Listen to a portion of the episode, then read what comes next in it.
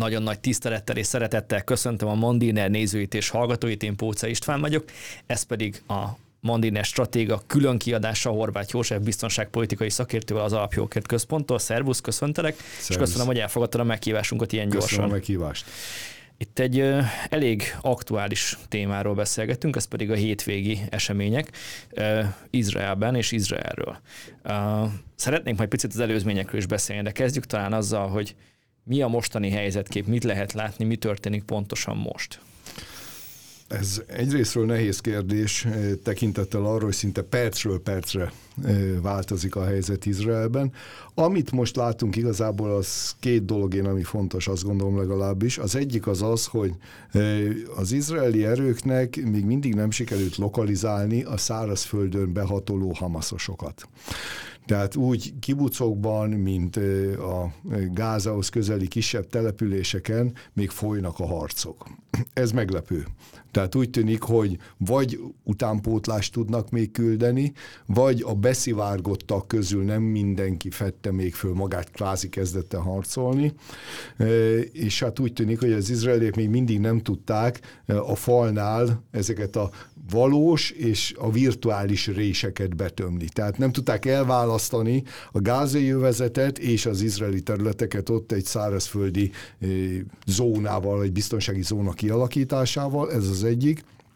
A másik, hogy még mindig képesek arra a hamaszosok, hogy rakétákkal támadják most a hírek szerint döntő részében Tel Avivot, ami azt mutatja, hogy jelentős tartalékokkal rendelkeznek, ami megint majd a nyilvánvaló érdemes egy szót ejteni erről, hogy ez hogy jöhetett létre, de az minden esetre árulkodó, én azt gondolom, hogy túlterheléses támadásokat tudnak végrehajtani, például Tel Avivnál a vaskupolával szemben. Tehát a rendszer működik, jól működik, csak amikor olyan tömegben érkeznek a rakéták, akkor egyszerűen nem tudja mindet lekezelni, és még úgy tűnik, hogy a tartalékai még mindig vannak a Hamasnak ezen a területen, és nem csak embervonalon, Harmadik, ami most szerintem még egy nagyon fontos fejlemény, az az, hogy az Egyesült Államok nagyon gyorsan, nagyon határozottan reagált, és egyértelmű lépéseket tett, hiszen repülőgép hordozót és a kísérő hajóit vezényli a térségbe. Tehát úgy tűnik, mintha az Egyesült Államok is nagyon kemény üzenetet akarnak küldeni, hogy ezer százalékkal ott áll Izrael mögött, egy részről, másrésztről igyekszik elrettenteni azokat az államokat vagy más terrorszervezeteket, akik úgy gondolják, hogy most jött el a számukra a kedvező pillanat, hogy akár Izraelt más irányokból is megtámadják. Pont ezt akarnak kérdezni, akkor az elrettentés az üzenete ennek a hajónak? Abszolút Mert azért értékben. valószínűleg sokan állnak a sorba, akik azt mondanák, hogy akkor ők is beszállnak szívesen ebbe a buliba, Úgy van. annak érdekében, hogy Izraelt lehetőség szerint hát lenullázzák. Így van, tehát uh, nyilvánvaló, hogy most uh, akár radikális terrorszervezetekről, akár egyes terrortámogató államokról beszélünk, uh, néhányan érezhetik úgy, hogy most jött az a pillanat, amikor Izrael államot, mint olyat, el lehetne törölni a földszínéről.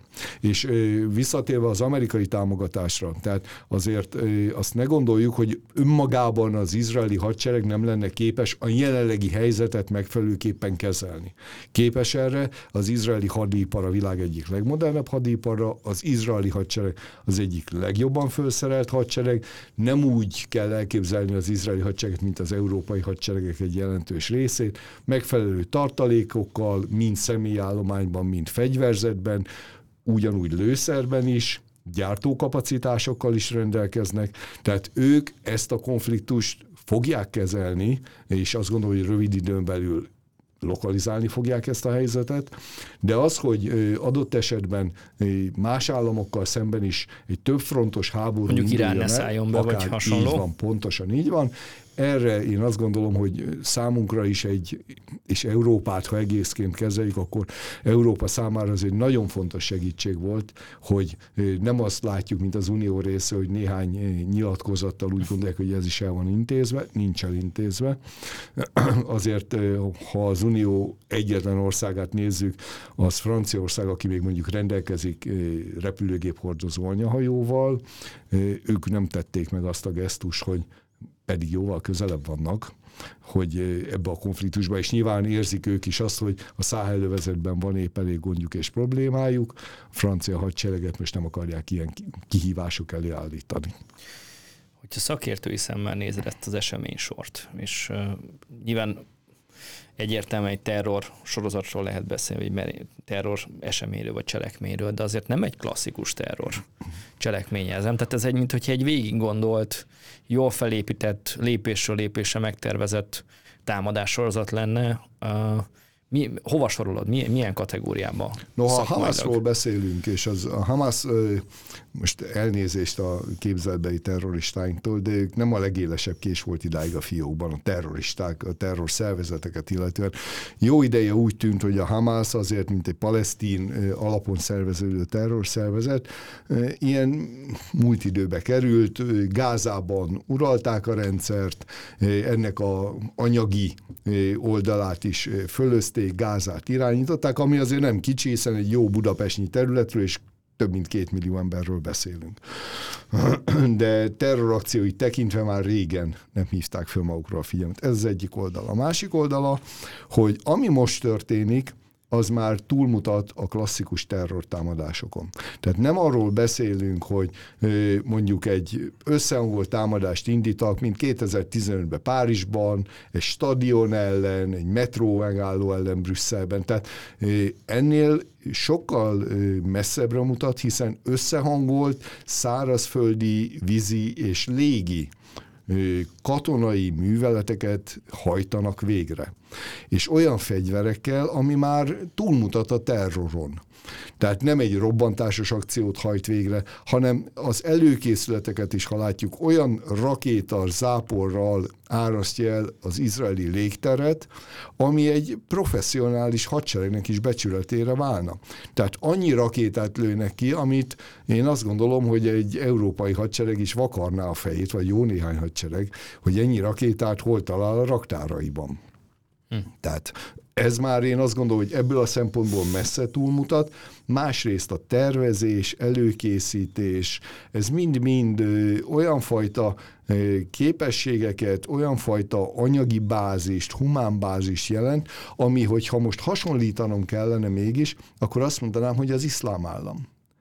Tehát az iszlám állam, amikor létrehozza a kalifátust, és államként kezd működni, és hadseregként kezdi a terrorszervezet felépíteni önmagát, sok szempontból ez a katonai művelete az ISIS-nek a műveleteire hasonlíthat. Ezzel most azt mondod, hogy ezt nem a Hamas, vagy nem egyedül a Hamas csinálta, vagy vagy végig eddig erre készültek, és ezért voltak ennyire csendben?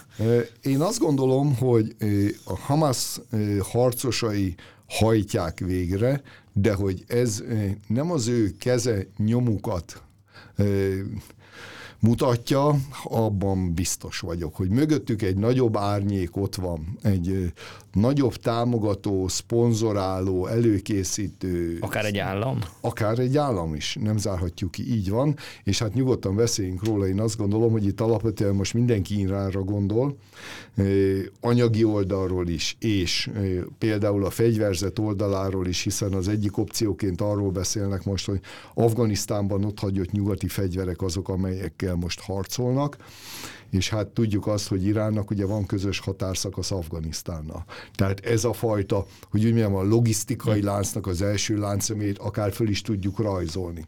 Azon túlmenően tudjuk, hogy Irán az, aki a, akár a legutolsó időszakig is úgy tekintett Izraelre, mint egy ős ellenségre. Tehát számos ország az elmúlt évek során azért normalizálta a kapcsolatait Izraellel. Az, az izraeliek többször ki is fejtették, hogy Irán terrorszervezeteket támogat, és kimutatható módon támogat, mert az Egyesült Államoknak is voltak elég határozott lépései. Úgy van, illetve a atomfegyver megszerzésére való kísérlete Iránnak, tehát számos ilyen ö, akció volt, illetve az izraeliek részről évekkel ezelőtt, amikor a ö, urándúsító üzemüket lebombázták az irániaknak, tehát az izraeli-iráni konfliktus az egy éles konfliktus volt, noha úgy tűnt az elmúlt években, hogy egy ilyen alvó állapotban van, ami azért bármikor föl is lobbanhat. Most nem látjuk még őszintén szólva hogy ki az, aki a háttérből a hamaszosokat mozgatja. Ebből az egyik opció az, hogy lehetnek az irániak, de én még mindig előhúznám, hogy nem zárom ki annak a lehetőségét sem, hogy az iszlám állam, aki azért az elmúlt években tudjuk azt, hogy a, a szétverésük után ezrével menekültek el a harcosai, tűntek el, szivárogtak különböző államokban, és gyakorlatilag láthatatlanná váltak, hogy az ő harcosaik azok most itt vannak-e a gázai övezetben, illetve hogy a iszlám államról azt is tudjuk, hogy beépültek a e, Európa felé tartó embercsempész e, szervezetekbe is. E, vannak olyan útvonalak, ahol az ő engedélyük és a sáp leszedése nélkül nem lehet tovább haladni. Magyarán az iszlám államnak is vannak olyan jövedelemforrásai, amelyek egy ilyen akciónak az előkészítését akár lehetővé is teszik. Tehát egy lokális terrorszervezet internacionalizálódott? Így van. Így, az iszlám állam esetében mindenképpen, hiszen az iszlám állam gyakorlatilag a Szíria és Irakon belüli kalifátusának a megszüntetése után a Száhelövezettől kezdve Dél-Kelet-Ázsiáig nagyon sok felé szivárgott, tehát az egy rémálom, én azt gondolom, amivel idáig úgy nem foglalkoztunk elő súlyjal, hogy valójában a kalifátus szétverése után mi történt ennek az állam szerű működő terrorszervezetnek, mind a vezetésével, mind az állományával, szimpatizánsaival mi történt. Gyors kitérő Európában látni ennek a nyomait? Ugye megjelentek iszlám állam harcosok, vagy a visszatérékről tudunk. Így Arról tudunk, hogy vannak, akik elmentek európai állampolgárként, ugye van erre egy szép hangok kifedés, ez a Foreign Fighters, és ők visszajöttek, és azt mondták, hogy akkor újra folytatnák az európai életformájukat. Úgy van, illetve tudjuk azt, hogy a iszlám államhoz kiment feleségek, a gyerekeikkel is visszatértek Nagy-Britániától kezdve Belgiumon át Németországig, és hát tegyük azt hozzá, hogy 2015 óta tartó folyamatos illegális migrációs hullámokban bárki is kimeri azt nekem jelenteni, hogy minden ellenőrzés nélkül ISIS harcosai nem jutottak be Nyugat-Európába. Ez nyilvánvalóan ilyet senki nem mer kijelenteni. Naivitás. Így van, tehát mint migráns. Tehát ez gyakorlatilag, amikor papírok nélkül beengedik az embereket, ezt a lehetőséget minden terrorszervezet, minden szervezet bűnözői csoport, egy ilyen, sőt, akár minden titkosszolgált is kihasználja. Csak ezt nem szeretjük mondani, és nem szeretjük hallani. Hát Nyugat-Európában nem szeretik. Térjünk vissza Izraelre. Azt mondtad, hogy egy jól megtervezett akció volt. Szeretnénk majd beszélni ugye a titkosszolgálati részéről ennek a történetről, de azért beszéljünk arról, hogy egy, egy jól megtervezett akciót azért azt követően, hogy megtervezik, különböző alacsonyabb szintekre azért le kell vinni, mert hát az egy dolog, hogy elindítják a rakétázást, és nem kevés rakétával, de az egy másik dolog, hogy közben azért kellnek emberek, akik majd bemennek, és elkezdik végezni a dolgukat. Ez gondolom nem egy hét alatt összerakható terv. Abszolút nem. Tehát itt én azt gondolom, hogy hosszú hónapok előkészítő munkájával érkeztek el oda, hogy ezt a csapást megindítsák, és a megengedetlen onnan induljunk, hogy van egy logisztikai feladat. Tehát ebbe a budapestnyi területre, aminek van egy tengerpartja, de egy olyan tengerpartja, amit nyilvánvalóan hogy az izraeli hadsereg, az izraeli haditengerészet, műholdak, de ugyanígy... Valószínűleg minden centiméter. Így van, de az egyiptomi hadseregtől kezdve, de az amerikaiakkal bezárólag mindenki nézi ezt a térséget. Tehát hogy tudták becsempészni és a rakétavetők azért nem egy kézi fegyverek, amit azt mondom, hogy egy táskában bevisznek, vagy egy banános ládába banánok alá berakják és beviszik. Tehát olyan mennyiséget kellett bevinni, hiszen itt ezrével lövik a rakétákat. Ezeknek a kilövő rendszereit be kellett vinni. Ennek a rendszereknek a használatára ki kellett képezni az embereket. Másrésztről azt látjuk, hogy a szárazföldi támadó erőknél golyóálló vagy repeszálló mellények vannak. Látjuk azt rajtuk, hogy gyakorlatilag készülnek arra, hogy azokat a 6 méter magas betonfalat, ami Izraelt elválasztja tőlük, és a kerítést, készülnek és professzionális módon vágják át, vagy rombolják le. És ehhez még egy megjegyzést, itt ha hallgatók, nézők ne úgy képzeljék el, hogy van egy egyszerű monolit betonfal, néhány méterre van egy drótkerítés, és ennyi a védelmi rendszer. Nem. Itt ö, rengeteg érzékelő, éjjellátó kamera, hőkamera, sőt olyan érzékelők is, ezt az izraeliek többször nyilvánosan elmondták, azért is beszéltünk erről, hogy például a alagútásások elleni érzékelők a földben, ugye, mert azt is időről időre hattuk, hogy csempész alagutakat ásnak Egyiptom felé is, Izrael felé is. A szervezetbűnözők, amit egyébként fegyvercsempészetre is használt például a Hamas. Tehát ilyen érzékelőkkel ellátott területekről beszélünk. Tehát ez egy nagyon jól ellenőrzött, nagyon jól technikailag is felépített biztonsági rendszer, aminek az áttörésére is látható módon, hogy hosszú időn keresztül készültek, hiszen úgy tudtak fölmenni, hogy a rendszernek az éberségét itt is ki tudták játszani. A rakétákat említetted, ugye itt az első hírek arról szóltak, hogy 20 perc alatt lőttek ki 5000 rakétát körülbelül, ami óriási szám. Azért azt Izraelben megszokták, még hogyha megszokhatatlannak is tűnik, hogy az időről időre Gázából lövöldözik a különböző városokat, településeket, és hát azért, amit utalt erre, hogy a vaskupola rendszer el lett fejlesztve, hogy ezeket a támadásokat elhárítsa. De azért 5000 rakétának a elhárítása az szinte le, vagy gyakorlatilag lehetetlen. Gyakorlatilag lehetetlen, és itt megint azt kell mondjam, hogy mint egy katonai műveletnél erre úgy is készültek. Tehát jól látható az, hogy a vaskupolával szemben, tehát vannak a támadásnak olyan részei, ahol olyan izraeli településeket támadnak, amit a vaskupola értemszerűen nem tud védeni. Tehát a vaskupola rendszert ne úgy képzeljük, hogy Izrael egésze fölött van egy ilyen védernyő, egy képzetben védelnyő. A nagyvárosok, a stratégiai fontosságú pontok fölött működik ez a rendszer. Na most eh, oda tudtak eh, nagyobb hatékonysággal támadást indítani egyrészt, ahol tudták, hogy nincs vaskupola rendszer, ahol pedig van, ott pedig túlterheléses támadásokat indítottak. Tehát a vaskupola rendszer egy világszínvonalú légelhárító rendszer, de megvan az a mennyiségi korlátja, hogyha egy időben X mennyiséget indítanak el, addig azt tudja kezelni. De az X ezt, bocsánat, ezt tudhatták, mi az a mennyiségi korlát? Vagy, vagy ezt kitapasztalták? Nem zárjuk ki most már, hiszen annyi fiaskó rakódik egymásra, hogy akár erről is lehettek információik. Tehát ez a túlterheléses támadás után van az a pillanat, amikor sikeresen támadják Tel Avivot. Tehát, hogy már becsapódnak rakéták.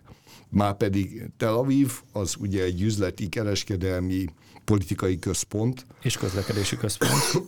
Így van, tehát egy, egy nyugat-európai vagy egy amerikai világvárosról beszélünk, ahol felhőkarcolók, széles sugárutak, rengeteg ember.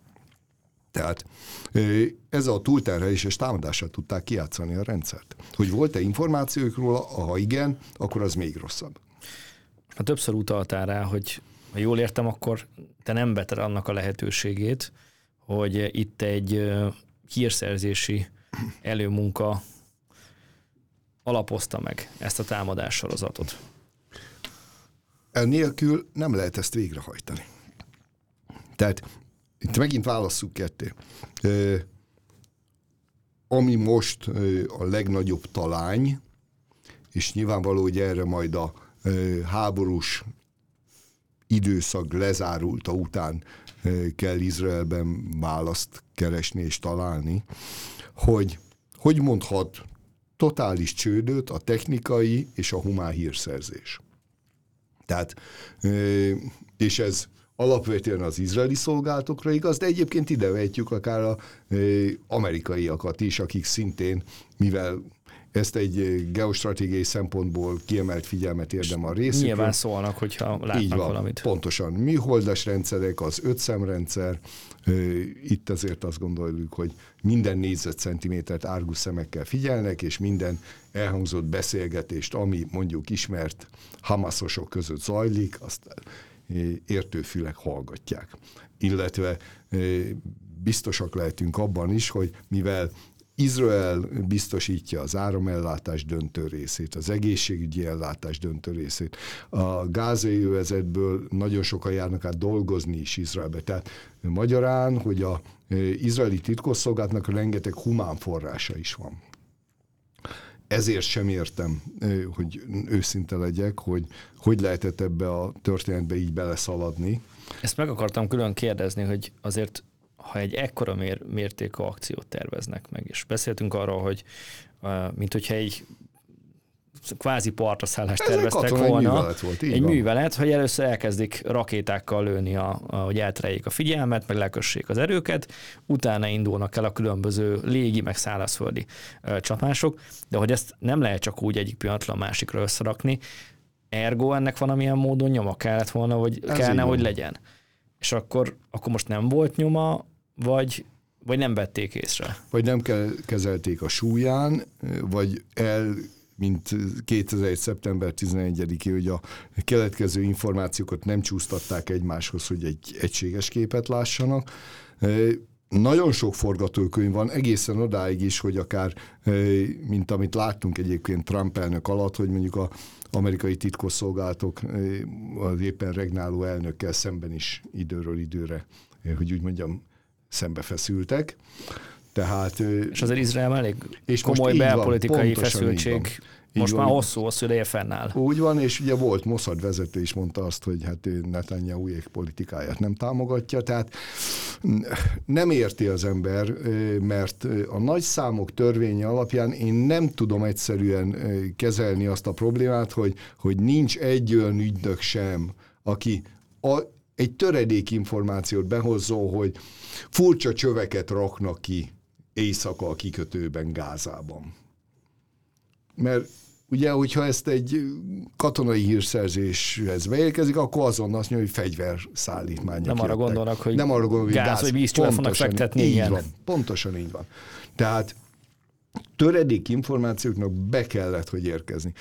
És a másik oldal ennek ugye, hogy az teljes joggal mondott, hogy itt nem arról volt szó, hogy egy füstös szobában három ember összehajol, és mi jól kitaláljuk, hogy milyen terrorakciót hajtunk végre, és ezután nem használunk internetet, nem beszélünk mobiltelefonon. Ezt egy egyedi támadásnál meg lehet, meg lehet csinálni. Így van, pontosan. De akkor, amikor egyrészt ennek a logisztikai részétől kezdve a pénznek a célba juttatásáig.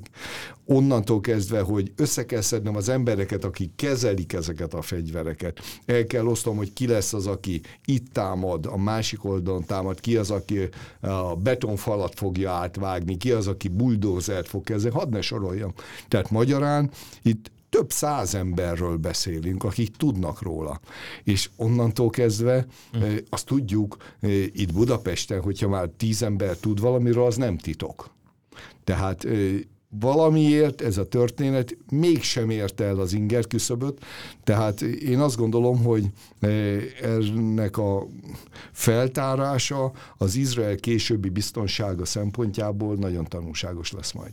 Az izraeli hírszerző szolgálatoknak a valaha volt legnagyobb hibájának titulálják ezt a mostani helyzetet. Igen, és ha megengeded, azért még tegyünk néhány dolgot hozzá. Tehát az izraeli hadsereg, amelyik úgy éli a mindennapjait, hogy egy front helyzet van, mert bármikor, bármikor támadhatnak, egy jól felszerelt, motivált, fejben rendben lévő, jól megfizetett hadseregről beszélünk. Hogy történhet az meg, hogy a gázai övezet közvetlen környezetében lévő katonai őrsökön mondjuk alszanak a katonák, hm. és álmukban támadják meg, nincs éjszakai őrség. Tehát ez, ez aki volt sorkatona, az tudja, hogy, hogyha egy, egy raj kitelepül, és vannak nyolcan, akkor is éjszaka őrséget adni kell. Tehát ez a, a, a minimum. A másik, ami szintén ilyen érthetetlen. Hogy lehet egy könnyűzenei fesztivált szervezni úgy a sivatagban, viszonylag közel a gázai övezethez, hogy nincs biztonsági erők, akik ezt a rendezvényt őriznék. Hát elnézést, de ott olyan szörnyű képeket látunk, hogy ezekre a fiatalokra vadásznak. És nincs egy olyan egység, amelyik azt mondja, hogy jó, itt van 5000 fiatalunk, vagy 10 vannak biztonsági előírások Izraelben nyilvánvalóan, azt be kell tartani.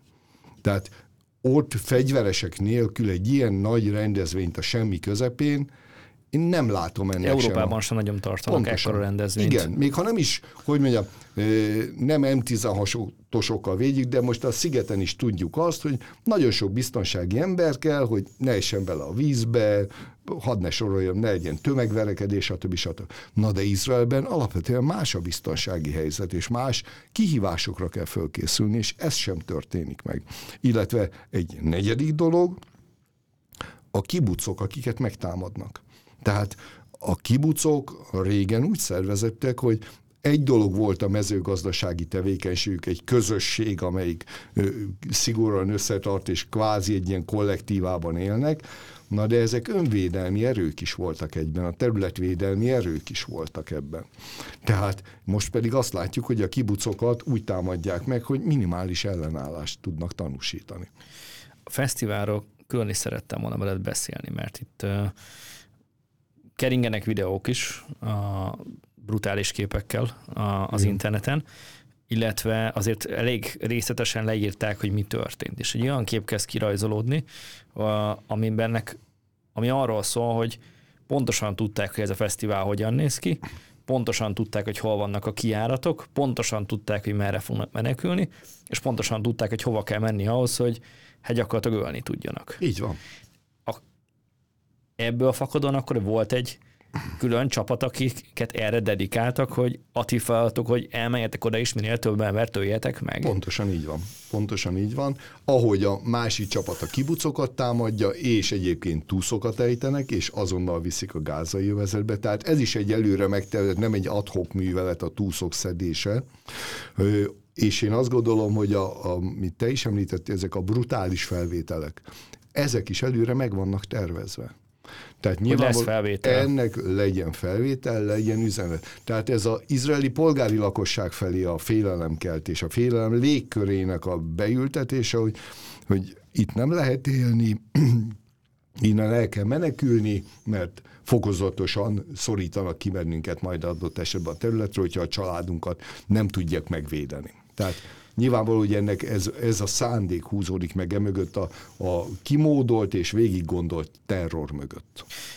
Amikor a támadások elindultak, akkor én emlékszem, hogy volt egy hír, ami arról szólt, hogy a felszólítottak minden Gázában élőt, hogy fogja a fegyverét, gépkarabéját, vagy fogja a baltáját, kését, és azonnal induljon el, és próbálja meg minél több embert megölni. De akkor itt egy ilyen rossz értelemben társadalmi mozgalmat próbáltak egy profi akció mögé szervezni, hogy Pontosan akkor így van. elindulnak a profi csapatok, és akkor majd kedvet kapnak a lelkes Igen. amatőrök. Tehát egy kvázi egy népfölkelést, egy forradalmat generálni, hogy van egy élcsapat, amelyik megindítja ezt a hegytetőről ezt a hógolyót, és abban bíznak, hogy ebből lavina lesz. Tehát lett, én, nem? És lett, és lett.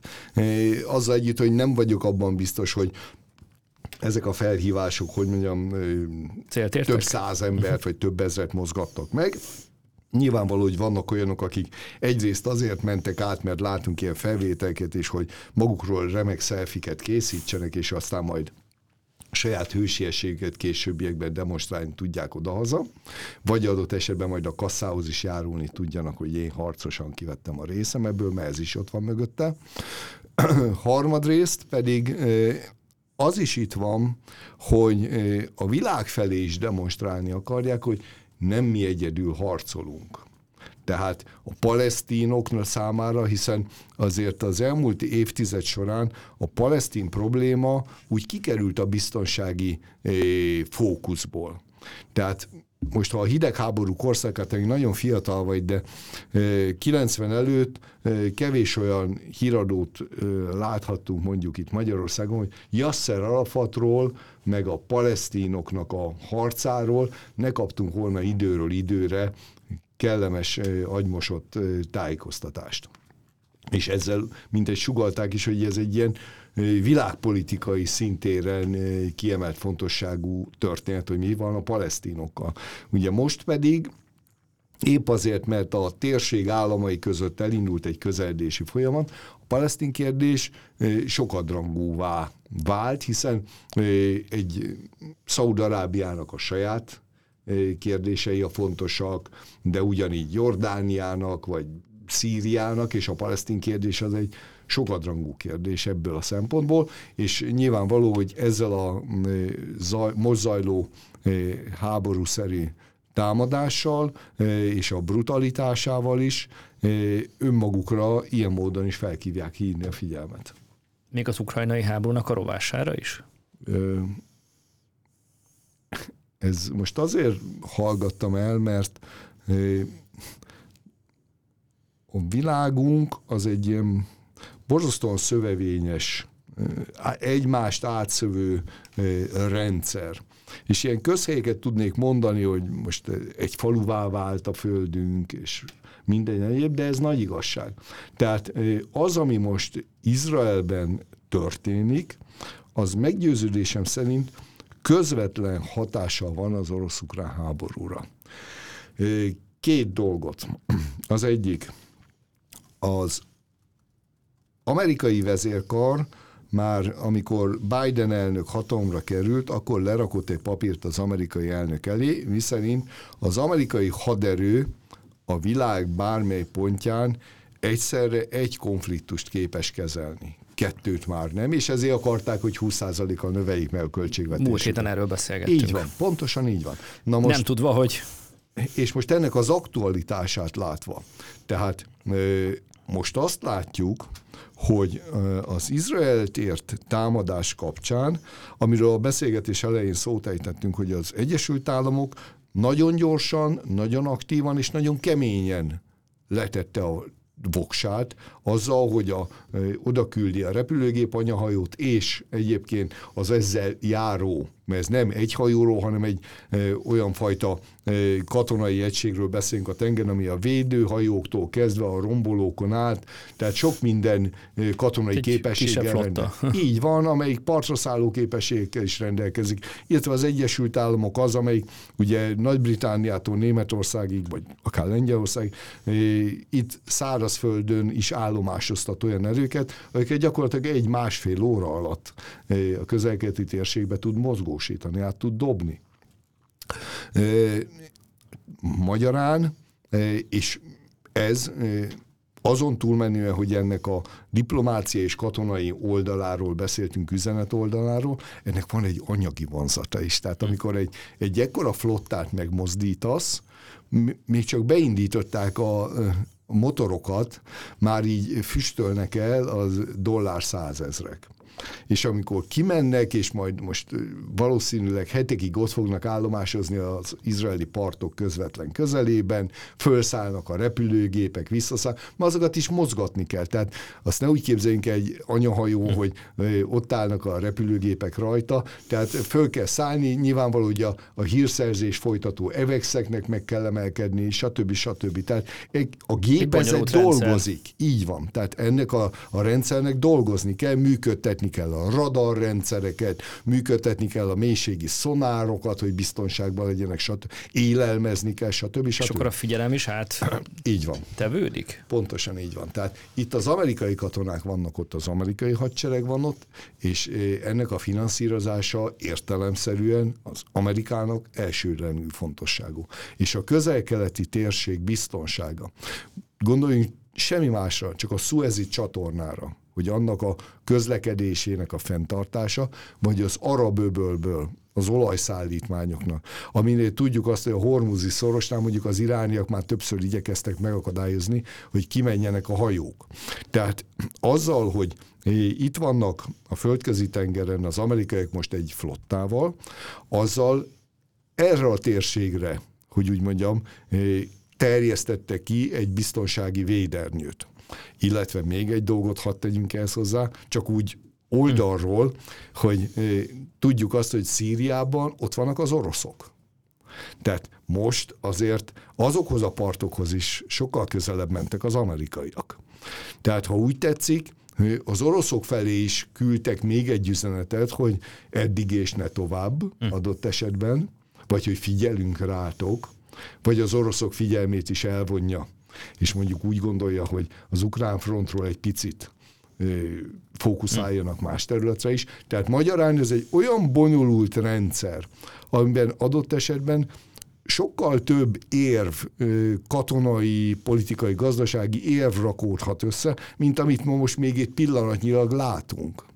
Emögött az egész művelet mögött, és ennek én pillanatnyilag legalábbis azt látom, hogy az első számú és gyorsan láthatóvá váló szenvedő alanya az Ukrajna lesz.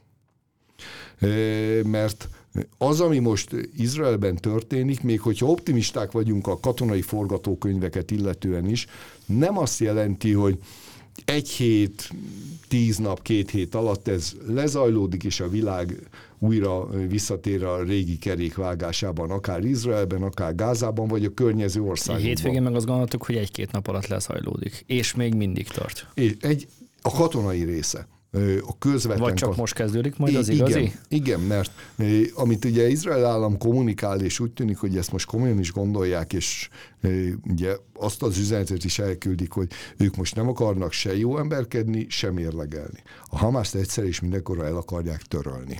Ez pedig azzal jár, hogy be kell menni egy Budapestre, és mint a második világháborúban itt megérték a nagyszüleink, dédszüleink azt a szörnyűséget, na most a gázai övezetbe bemenni, ami tele van alagutakkal, tele van csapdákkal, tele van olyan épületekkel, amelyeket megerődített a Hamas, oda bemenni, vagy lebombázza, vagy szétlövi, vagy a katonái áldozza föl majd Izrael, de úgy tűnik, hogy ezt most nem akarják megspórolni.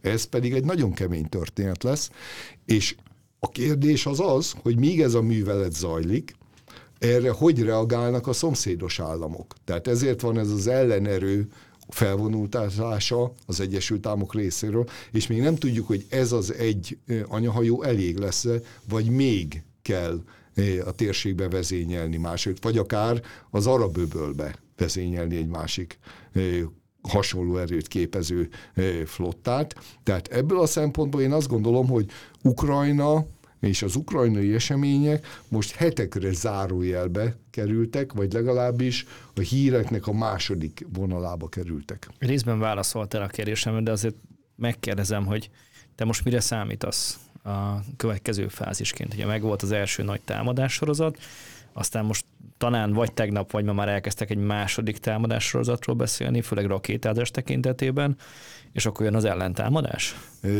Ez a szakasz akkor indul el, hogyha meg tudják tisztítani szárazföldön az izraeli területeket a Hamas harcosaitól. Úgy tűnik, hogy ez hosszabb időt vesz igénybe, mint amire elsőként gondoltak. Ez egy hajtóvadászat akkor most. Egyrészt hajtóvadászat, másrészt ami, mondjuk azt, hogy megint csak egy furcsa dolog, hogy azt gondolná az ember, hogy az izraeli hadsereg élőerővel, szárazföldi erőkkel, páncélosokkal lezárja gázai falat, és a réseket mielőbb betömi, és onnantól kezdve egyrészt elzárja a Hamas utánpótlását, másrészt onnantól kezdve visszafelé és a másik irányból haladva, de két irányból őrli föl azokat az erőket, akik most beásták magukat, vagy túszokat ejtettek, stb. Úgy tűnik, hogy még ez a szakasz nem érkezett el. Az már igen, hogy légi csapásokat indít a, a a általuk ismert objektumai ellen az izraeli légierő. Megzavarodtak, vagy? Igen. Olyan az izraeli hadseregnek a reakció idejéről is azt gondoltuk, hogy sokkal rövidebb. Tehát itt azért hosszú órák telnek el, mire megmozdul a gépezet. Tehát úgy tűnik, hogy itt is túl nagy nehézségi erő van a rendszerben, és nem az volna, hogy egyes területi erők azok képesek önállóan, hogy úgy mondjam, hadci helyzetbe eh, rakni magukat és megindulni, és az első műveleteket hogy kisebb nem mernek, vagy, mi történik nem, nem tudjuk, nem látjuk, hogy ugye ezt mindig ezt a e, posztszovjet e, hadseregek szemére hányják, és láttuk itt az oroszok ukrán kapcsán, és hogy túlmerev hierarchia, e, a kisebb egységek tisztjei nem mernek dönteni, lassú a kommunikáció, és ezért a támadás sikertelen. E, amerikai szisztéma és az izraeli szisztéma ugye mindig az volt, hogy a kisebb egységekre lebontva megvan a nagy cél, de azon belül az önálló mozgás és döntési lehetőség megvan, és ennek az eredményeit is láttuk adott esetben háborús körülmények között is. Mindezek ellenére ez a lassú reakció, ez abba a sorba írandó fel, amire majd a későbbiekben választ kell adni, hmm. hogy miért történt úgy, ahogy történt. Azt már látjuk, hogy az izraeli hadseregnek, az izraeli titkosszolgálatoknak van egy listája hogy mondjuk a harmadik utca kettes számú ház Hamas központ. Egy iskola alatt ott van, egy tudom én, az alagút rendszernek a bejárata. Tehát most ezeket az általuk ismert, beazonosított célpontokat támadták Gázában első körben, és ugye a jelentések szerint több száz Hamas harcos halt meg ezekben a légitámadásokban. De ez még, még messze nincs attól, amivel azt mondhatja az izraeli vezetés, úgy katonai, mint politikai, hogy megnyugtató módon meggyengítettem a Hamaszt, Hát már csak a közvélemény szempontjából így van, sem. a következő 5-10-15 évben ilyenre nem lesznek képesek. Már pedig én azt gondolom, hogy az izraeli kormánynak, hogy helyreállítsa az emberek bizalmát az államban, megnyugtassa őket, hogy érdemes itt élni, érdemes befektetni, érdemes gyereket szülni. Ehhez az kell, hogy érdemes itt élni, mert biztonságot tudunk neked garantálni. És itt most a nemzetközi közvéleménynek a aktuális hangulata azt gondolom másodlagos. Kérdezem ezt abból a szempontból, mert a, amikor kirobbantak a harcok, akkor az ENSZ-nek volt egy ilyen többé-kevésbé elítélő nyilatkozat a szituáció kapcsán. Majd aztán jöttek ma a hírekben, hogy akkor az ENSZ szerint már 124 ezeren menekültek el, és veszítik el az otthonukat Gázából, és az egyetlen működő erőmű is már kockázatos, hogy működőképes lesz-e. Hát tulajdonképpen, hogy szinte arról szólt, hogy jaj szegények, hogy micsoda helyzet alakult ki, mintha nem beszélnénk arról, hogy valójában mi, mi történt, és mi váltotta ki ezt a helyzetet. Ez pontosan így van. És bár lepne meg az ENSZ, de hát látjuk azt a illegális migráció kapcsán is, hogy amikor azt mondja, hogy ez az alapvető emberi jog a migráció. Tehát, alapvető emberi jog a terrorizmus? Vagy? Most, ha nem is alapvető emberi jogként mondja a terrorizmus, de úgy tekint erre, mint oké, okay, van egy terror cselekmény, de akkor tessék patika mérlegen kimérni, hogy akkor hány izraeli katona halt meg, akkor hány terrorista halhat meg, mert utána az már terrorra, terror választ. Tehát ez a jó emberkedő, a való világot nem ismerő, és utána ha véletlenül valamelyikük szembesül azzal, hogy a való élet az teljesen más, és még mindig az diktál, és az veszi el a másikét, akinél az erő van, akkor meglepődnek. Tehát a való élet most sajnálatos módon úgy jön szembe, és ez, hadd tegyek most még egy megjegyzést. Tehát ha az Európai Unió vezetői most nem ülnek le, és nem gondolják végig azt, hogy amit tettek az elmúlt 15 évben, meg most is tenni szándékoznak az illegális migráció támogatása kapcsán, akkor nem kell különösebb jósnak lenni, hogy ezek a fajta veszélyek következő években megérkeznek Európába. Ha megnézzük az elmúlt napot, tehát Németországban, Berlinben tüntetnek a palesztinnak mondott arabok, palesztin zászlókat lengetnek, de más zászlók is megjelentek, ahol halál Izraelre, mocskos zsidók, és a német rendőrség katonás fegyelemmel biztosítja a tüntetést. És ugyanezt látjuk Londonban.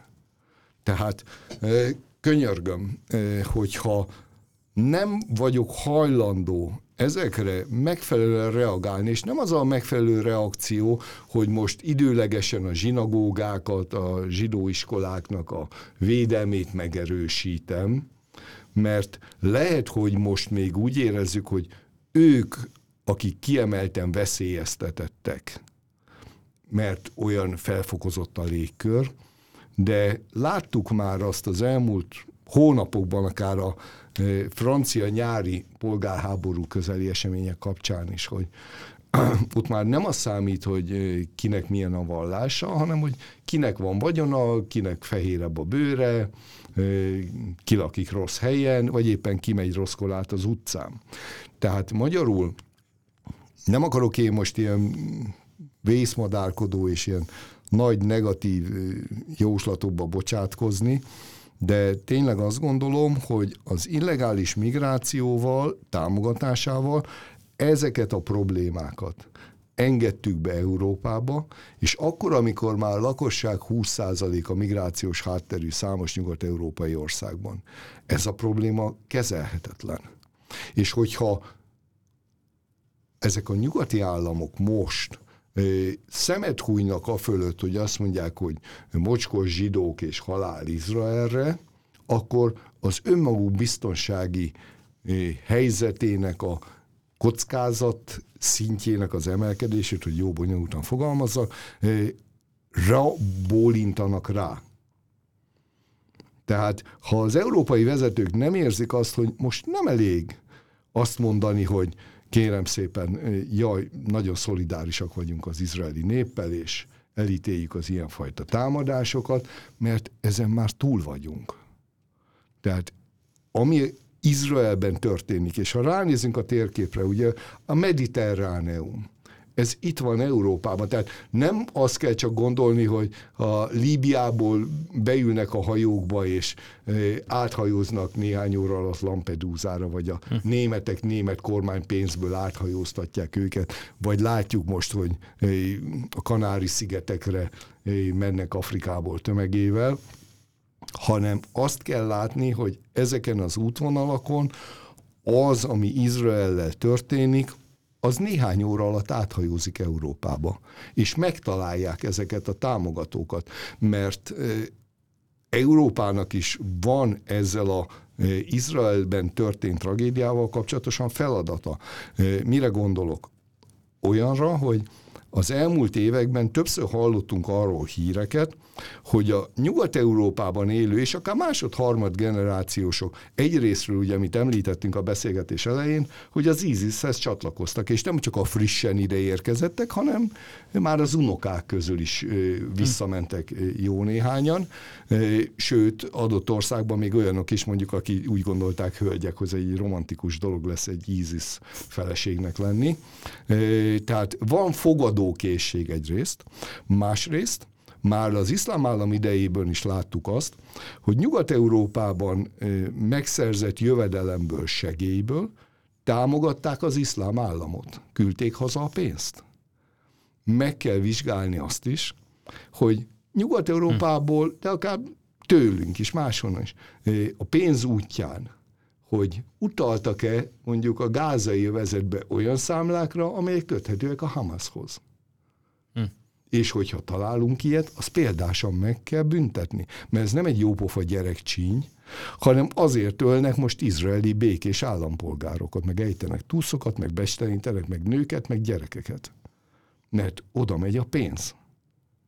Tehát azért mondom, hogy, hogy az, ami most történik Izraelben, az holnap velünk is történhet. Tehát ebből a szempontból is én úgy gondolom, hogy, hogy az európai biztonsági szervek vezetőinek, politikusoknak igenis le kell ülni, egymás szemébe kell nézni, és végig kell gondolni, hogy hogyan tovább. Azt hiszem, ez egy jó végszó, és fontos tanulság. Horváth József, köszönöm szépen a beszélgetést. Köszönöm És köszönjük szépen a Mandiner nézőnek és hallgatóinak, hogy követtek, hallgattak bennünket, kövessenek és hallgassanak bennünket továbbra is. Jövünk a héten több műsorral, viszontlátásra, viszonthallásra.